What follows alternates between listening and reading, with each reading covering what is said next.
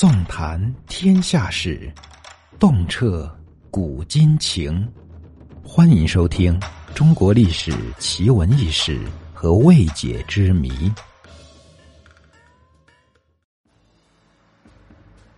古往今来，统兵打仗都是一门技术活。优秀的统帅，他不仅要会练兵，会排兵布阵，能掐会算，还要在战斗之前对士兵体力。战场地形、饮食饮水、气象条件以及行军距离等因素做统筹的考虑，不至于让客观因素影响到军心士气，以致士兵心态颓废，无法应对将来可能出现的战场变化与作战任务。所以，古代正儿八经的大规模对阵，就是指数万人的对垒厮杀，并不会出现两军突然相遇，在弄不清楚对方虚实。只听主帅一声号令，就发起冲锋，与对方厮杀在一起，连主帅都抡着大刀参与其中打群架这样的画面。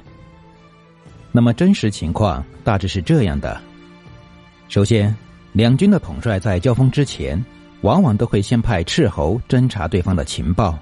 斥候一般分为骑兵和步兵，一般由行动敏捷的军士担任，可以理解为现在的侦察兵加通信兵。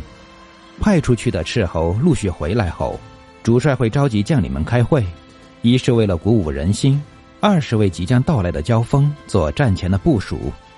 那么，在交战的当天，两边的统帅还会派斥候对敌方再侦查一遍。等到斥候回报后，主帅对先前的部署再做修正。接下来，双方各自吹响号角，士兵起床收拾物品军装，然后再听号令做饭进食。清点干粮辎重，办完这些事后，大部队仍然不出发，主帅会继续派斥候出去活动。这一次，斥候的数量会比先前几次多很多，基本上是五个斥候为一组，古代称为堂，每堂为五人，派出十几组斥候。这些人在侦查时，他既要尽可能的扩大侦查范围，还要彼此相望，注意自己同伴的位置。不能脱离各自的视线。主帅之所以要这么安排，主要是为了避免被敌方打埋伏。另外，大军在行进的时候，队伍会拖得很长。所谓“兵过千没有边，兵过万没有沿”。几万人的大部队在行军时，队伍可能会有十几里长。主帅也是人，主帅的眼睛不可能看到自己部队的全貌。如果队尾有人跑了，主帅也不见得知道，所以斥候在侦察敌人的行动时，还要在外围给本方主帅传递本方大部队的行进的情况，站得高看得远，通过旗语传达信息。如果一切正常，那么接下来就是两军正面对垒厮杀了。在厮杀之前，各营的指挥官会按主帅先前的部署，站在自己的位置上，打先锋的营先出去厮杀，随后第二线、第三线的营。逐次杀入战场。是的，大部分古代战争在战斗时，双方都是要分战线的，起码第一线、第二线是绝对会分的，一般不会出现几万人的军队全部投入战场进行厮杀的情况。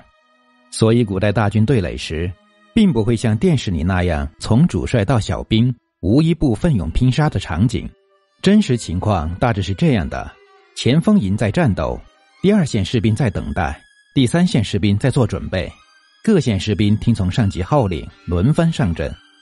待厮杀一阵后，打先锋的士兵会随即撤下来休整、吃饭、休息、上厕所、恢复元气，然后再投入战场。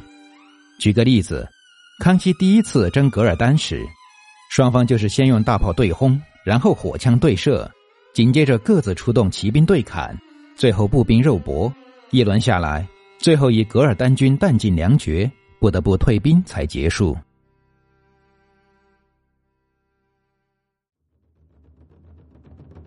本集已播讲完毕。如果您喜欢本作品，请记得关注和订阅。